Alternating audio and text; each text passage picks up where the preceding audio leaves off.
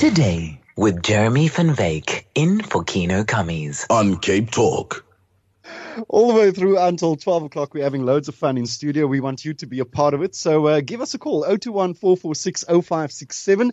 As usual, we are joined by the naked scientist, Dr. Chris Smith, and uh, he answers all your science questions, even the wacky ones. Now, I've never heard someone know, I've never, I've never known someone who knows so much about everything. And that is not a lie. Uh, Chris, good morning. Thank you so much for joining me. Oh, you're obviously you? less popular than I thought you were then, Jeremy. Jeremy? Yeah, I'm good. I'm all right. How are you?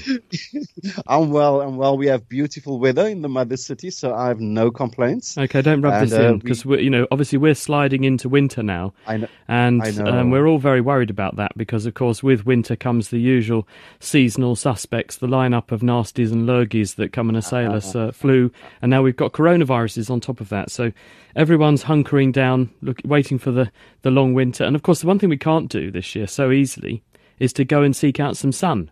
Because my solution, my clever solution, was always to uh, get all these gigs in the southern hemisphere over winter time, and then fly to Australia or go to South Africa. Right. go and go and make some make some vitamin D. No chance of that this year. Uh, uh, uh, Chris, actually talking about vitamin D, so I've noticed that the the doctors are upping the dosage of vitamin D, especially for elderly patients in the state hospital in the public health system. So what my uncle gets, he's he's in the public health system and he's in his he's in his seventies. And what I've noticed the doctors do for the past two months is they prescribe a very high dose. I think it's calciferol or something of vitamin D, and apparently this has has the ability, or it helps stop you being infected from the coronavirus, but also helps with other ailments. Is that true? Well, people are certainly looking at this, and if you look at the list of drugs that Donald Trump was given when he was admitted with coronavirus in recent weeks, on that list is vitamin D. Interestingly, not on that list is hydroxychloroquine, the drug that he'd previously thought was, was extremely valuable. yes, but um, actually, yeah. proper clinical data have now been brought to bear to prove what does work and what doesn't work. And people are still exploring this. Vitamin D is certainly a very useful mediator and signal in the body for a range of different things. It does control blood calcium levels, and one must be very careful with vitamin D supplements because we do see elderly people who have been put on vitamin D supplements and artificial forms of vitamin D because they're at risk of things like osteoporosis. And because they're taking this for a long period of time, they end up with levels of vitamin D that become toxic. They actually cause their calcium levels to climb alarmingly and too high calcium is nearly as bad as too low calcium. So you have to be a bit careful because you can end up furring up bits of your body with calcium that shouldn't be there. So vitamin D can be useful. We know that many people in many countries are vitamin D deficient, especially mm-hmm. in countries that have long drawn out winter times like the UK. I tested my vitamin D level yep. a few years ago. I was really low. I was very surprised. I eat a very good diet. I'm very healthy, very very sort of health conscious, but it had been wintertime and at the end of a long winter, when you don't see much sun, you don't have the chance to make vitamin D from the sunlight, which it does in the skin. So you have to rely on dietary supplementation. And as a result, people do end up quite low in vitamin D in some places. It has been linked to immune function and, and other autoimmune conditions. So people are beginning to think that perhaps it might have a role to play, or at least low levels of vitamin D may have a role to play in the severity of coronavirus. It's under active investigation. There is no clear data yet as to which mm-hmm. way it lies. But people are looking into this because it may be another one of those things that we could do that will make a difference. Amazing. Thank you so much. Uh, that's uh, Dr. Chris Smith. He's the naked scientist. He's with me until 10 o'clock this morning. Uh, get those questions in for Chris on 072 567 1567 or give us a call on 021 446 0567. Uh, Chris, a WhatsApp coming in here from a previous question for, uh, I think it's last week on conscience about the function of the conscious being located in the front lobe of the brain. So the, the, the question really is, do narcissists have an under underdeveloped, understimulated frontal lobe as children because most uh, of the behavior is construct or lint. However, when dealing with a narcissist in real life, as for example, a life partner, are there certain nutrients, foods, activities that can stimulate, reactivate an underdeveloped frontal lobe to decrease narcissism and enable them to grow a conscience? I don't know the answer to this question, and I don't think we actually know the answer to this question because I don't think anyone has done a comprehensive study. And if anyone knows the data, do let me know. I don't think anyone's done a comprehensive study where they've found people with different personality types or personality disorders and then subjected them to volumetric brain studies where you put them in a scanner, work out which bits of the brain are overdeveloped and underdeveloped, and then checked that that size isn't being uh, or is being reflected in how connected the brain areas are. Because what we've learned in recent years is it's not just all about size. Size is important in terms of different bits of the brain because areas of the brain that are bigger have more nerve cells in them and they can do more processing. But that's no good if they're not connected in the right way to other brain areas. So people are now beginning to do studies where they look at how information flows through the brain from one area to the next. This is the connectivity map of the brain, and that makes a very big difference as well. So if you've got an area that's underdeveloped or appears to be smaller than it should be, but it's very richly connected, it may well be that compensation has occurred to, to keep information flowing the right way. So at the moment, it's very much we don't know how different personalities map onto different brain structures. I don't think anyone does, and I don't think the data exist. In terms of whether or not you can make a difference here, there appears to be a critical window in your brain when you're growing up. And when you're a little baby, your brain is very plastic and moldable. It can change, it can be adapted, and it does that in response to stimuli.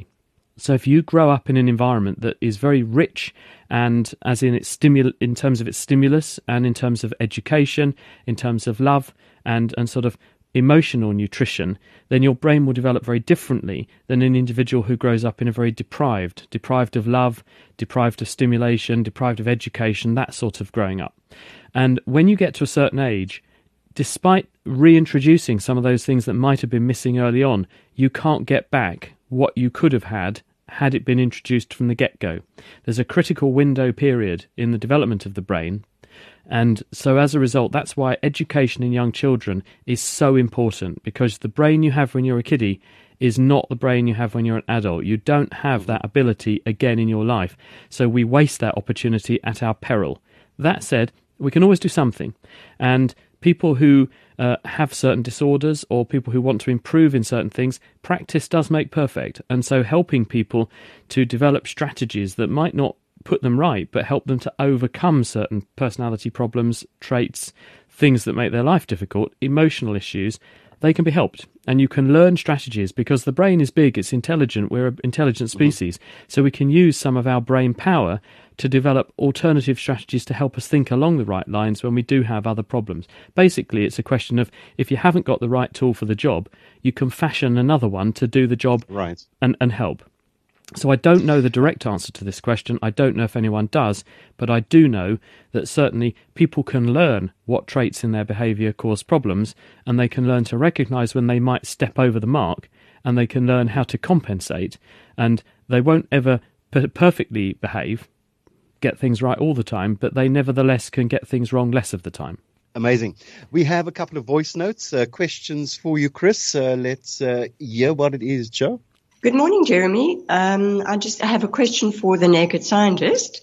Uh, we've recently seen sniffer dogs being used to track down um, COVID um, on the clothes of, of patients and so on. I'm just, these are always big dogs. I'm just wondering whether little dogs, like little Maltese and so on, can be trained for sniffing out drugs and COVID and medical conditions. It always seems to be the larger dogs. Thank you. It's Sandra here. What a wonderful Thanks, question. Um, yeah. To my knowledge, small dogs do not have a sense of smell that's any less good than bigger dogs. A dog's brain, about a third of it, is devoted to to smell, and that's why dogs are so good. And dogs live in an olfactory world. We live in a visual dominated world because about a third of our brain size is devoted just to what we see and decoding it. Dogs, it's the other way around. So they're very much dominated by their sense of smell. And relatively speaking, small dogs also have a very overdeveloped olfactory system and they do have a, an exquisitely sensitive sense of smell. I think it comes down to trainability, practicability, and the kinds of, of breeds that we know lend themselves very well to being trained, being handled and being working dogs because not all dogs are great working dogs. Small dogs might get tired if they have to walk extremely long distances and sniff lots of people with COVID or lots of suitcases at the airport. Bigger dogs actually engage with that better. They're they're more receptive to the kind of play training that the handlers use in order to get them doing this sort of thing. So I think it really is a horses for courses type thing to mix up metaphors. I think that the dogs that we have experience of dogs that we have uh, knowledge of how to train them, how to train them well, and how to get them performing. And dogs that like doing that tend to be the breeds that they tend to use.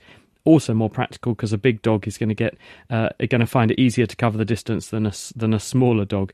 Um, not sure if this is entirely true with a pug though, because pugs have breathing problems for reasons that we've yeah. inflicted upon them.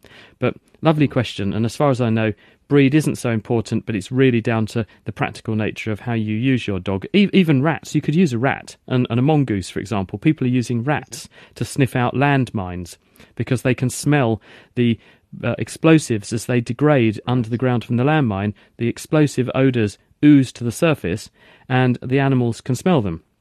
Rats also have an exquisitely strong sense of smell, so you can use a small light animal like a rat to go sniffing out things and change its behaviour where it smells a landmine, and you can use that to detect the landmine. You wouldn't want to use a big dog because it would set the mine off, but a small rat doesn't weigh enough to do that. So lots of animals have an excellent sense of smell, and, and I think it's really down to what's practical for the job.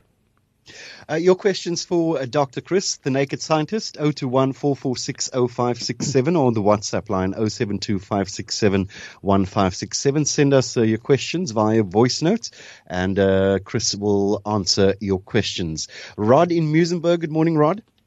Uh, good morning, uh, Jeremy. Um, yeah, my question is about hearing, you know, as, and good morning, Chris. Morning, Rod. As you know, as one gets older, your hearing de- deteriorates, and particularly in a situation where there are a number of people around and background noise. now, is that because one loses uh, hearing for the higher frequencies? What what actually causes that? Uh, Rod, th- this is called um, the cocktail party problem, which is that the human ear and the brain is exquisitely good at dissecting out one person's conversation from all of the background hubbub. So if you go into a noisy environment, it is a feat of incredible evolution that you can concentrate, despite this maelstrom of sound energy assailing your ears, what the person in front of you or to the side of you or just up there on the stairs is saying and pull out that information from the background hubbub. And this is because the auditory system is very fine resolution and it can focus in and tune the organ of hearing, the cochlea, to specific frequencies but also it tunes into specific patterns. And people have done experiments where when I'm talking to you, your brain is modeling what I'm saying and it's anticipating what's going to come next and where to listen for. And because it knows what I'm expected to say next, it hears those sounds coming in and confirms what it thinks I'm going to say next, and therefore it mm. makes sense. And this is why, if you're in a, an environment where someone's talking to you in a language with a strong accent, or if your hearing isn't quite as good as it used to be, it's much harder to predict what's going to come next and then get that information coming in and confirm it. The studies that have been done on this, that there was a very nice series of studies where uh, people were played a sequence of sounds. Imagine just a, a blip, blip, blip, blip, blip, blip, blip, and what they did was to insert the odd extra tiny blip into the sequence and asked people if they could tell where a sound wasn't quite right. And because the brain quite quickly tuned into where you should be hearing blip noises in that pattern, you could tell where the extra blips were coming from. So it comes down to the fact that if your hearing deteriorates, you're already struggling to decode the sounds that are coming in, and then when you're in a noisy environment, it becomes mm. even harder to do this trick. And that's why people then suffer with hearing loss and this cocktail party mm. maelstrom of information that they can't decode so easily as we get older. So it's a mixture of mm, a good acuity of hearing and then the brain predicting what it wants to hear next based on decoding the information and then anticipating it, listening for it, picking it up, and then that makes sense. But if you're in a really noisy environment, it's already cognitively demanding. And then on top of that, with a bit of hearing loss, it just overwhelms the system, and your brain can't work fast enough in order sure. to make it possible. Thank you so much for that question, Rod. Uh, we have more questions coming in on 0725671567. Chris, I don't know if this is if this is science or superstition, um, but I'm sure you'll set us right here. The question is, whenever I I don't know. I don't know how, what to make of this, uh, Chris. Uh, my left hand always itches before I receive money um, is this superstition or science? Is there any validity? Does this make sense? Well, it does, in the sense that um, we know that the nervous system isn't like the wiring in a person's house, where one light switch is wired uniquely and specifically to one light bulb.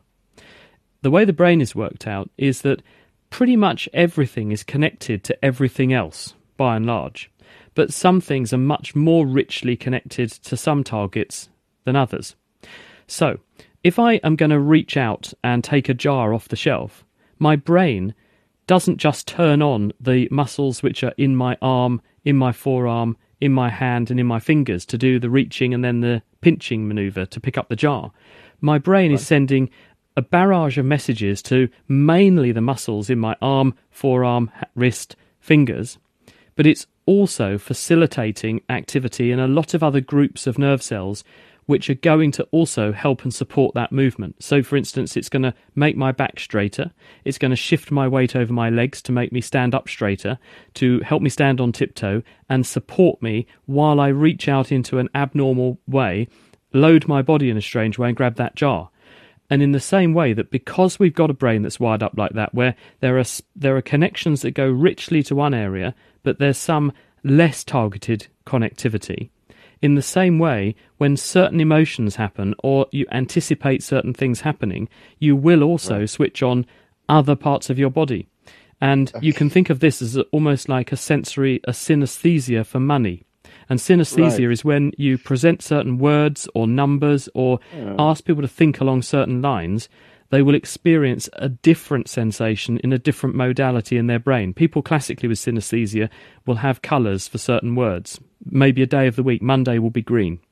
And yeah. uh, when I say that, people think I just don't understand what he's talking about. People who have this will know exactly what I mean because when they see the word Monday or they hear the word Monday, if they've got this sort of condition, and it can be anything that triggers this, they will also experience a flash of colour in their mind's eye.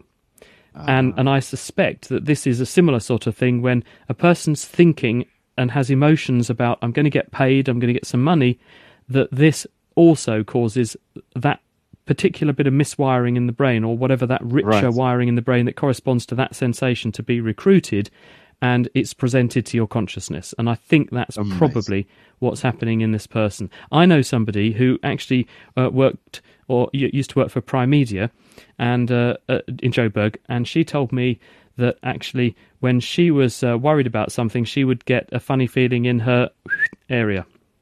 So uh, it isn't just your left hand; it can yeah, be any yeah, part of your body. Yeah. So uh, particular worry or whatever or excitement can produce funny sensations in all kinds of places. Amazing, amazing. Uh, Chris, another WhatsApp coming in here. Hi, Jeremy. What the good doctor uh, left out was the um, the machoism of walking around with a German Shepherd sniffing out drugs oh, of versus course. Yeah. the same cop with a toy pom. It just doesn't bode well um, using a toy bomb. yeah, it's an image thing. yeah. dangerous drug lords' houses. Cheers. He's quite right, isn't he? Yeah, there's a there's a very important image question. Although it would be rather yeah. funny, wouldn't it, to see a cop with a with a tiny little kind of toy poodle or something to to that this is this is my police dog. It would be very funny. Um, oh, but, but the point I made go. stands. Physiologically, yeah. there's there's yeah. there are there are no reasons I think in the olfactory system, but I think it's a practical one in terms of the the size, the anatomy, and the trainability of the animal and its tolerability for the kind of work you're asking it to do. Very good point. Thank I, you for that. My guest is uh, Dr. Chris Smith. He's the naked scientist. And of course, we answer all your science related questions, even the wacky ones. And we make sense of all of that for you on a Friday morning. Here's another question for you, Chris. Hi, Professor Smith, or Dr. Chris Smith, David here. Um, I'd like to know whether, um, you know, the coronavirus has any sort of impact upon the incidence of or the increased incidence of susceptibility of type 1 diabetes in children? David, thank you. Hello, David.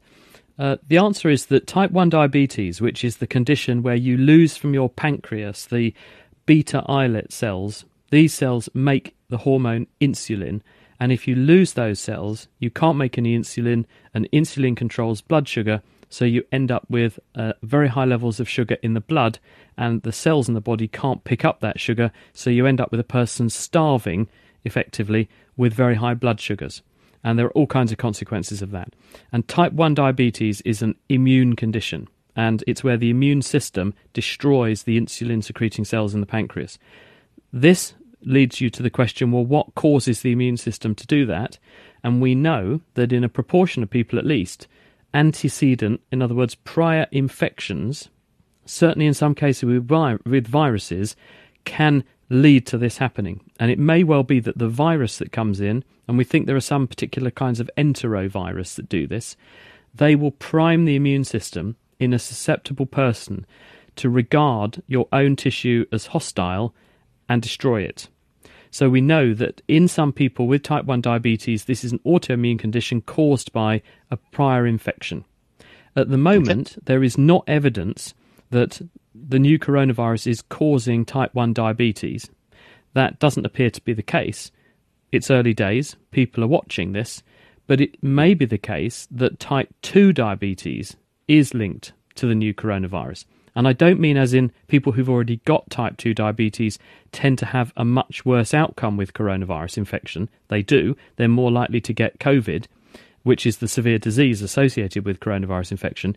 But there's evidence now that people, when they catch coronavirus, it doesn't just attack the lungs in a proportion of people, and we don't yet know what proportion, but this becomes a multi system inflammatory condition. And probably the virus winds up the immune system, and the immune system then goes on to attack other tissues. And it seems to cause a, a sustained inflammatory state, one feature of which is impaired handling of glucose. And so you see some people who become diabetic or develop diabetic type blood markers uh, in the aftermath of coronavirus infection. We don't know what will happen in the long term to those people, and it's mm. early days, but there may well be that it's that is occurring, but it's not because the virus has attacked the pancreas per se. It may well be that it's an inflammatory thing provoked by the immune response, and th- this is be- this is a metabolic syndrome that's kicked in in the aftermath of coronavirus, a bit different from type one diabetes. Dr. Chris, uh, we are running out of time. Sadly, we have one last caller for you, Jen in Kommetjie. Um, you have 30 seconds with the, the Naked Scientist. Um, hi, good morning, Doctor. Hi, Jen. Um, just just uh, one quick question. A couple of weeks ago, somebody was asking you about um, why you itch, your skin itches. And I phoned in too late to find out why, when you pick up something heavy and you can't reach your nose, why suddenly do you need to rub your nose have an itch that you can't reach? I think, Jen, this is a classic example of attaching significance to coincidence, which is that the 9,999 times that you picked up the jug and didn't need to itch your nose, you didn't notice and didn't forget, didn't remember. Whereas the one time it happened and it drove you nuts and it made you drop the jug and there was a mess everywhere, and then you got that relief from scratching your nose, you then remember that one, so you think of it as every time I pick up a jug, my blinking nose itches and I need to scratch it. And so it, it is a sort of confirmation bias. You attach significance to something that happened coincidentally and then regard that as the norm when in fact it was the exception we're going to have to leave it there. Uh, Chris Smith, uh, the Naked Scientist. Uh, Doc, thank you so much for joining us. You'll be back with us next week, I will. Friday. Have a lovely weekend. Been a pleasure. Thanks, everyone. Have a great weekend. And uh, cheers, Jeremy. See you soon. Okay, bye bye. Dare to Create, a podcast brought to you by Ford. This original podcast series will be taking a unique look at innovation in motorsport we considered what will make people want to move to electric vehicles faster. We're trying to pull them in with emotion. Chatting to the people helping to craft the future of racing. We believe we can excite customers to move to electric vehicles. That's the key to delivering that carbon neutral commitment by 2050. Listen to Dare to Create across all major podcast platforms now.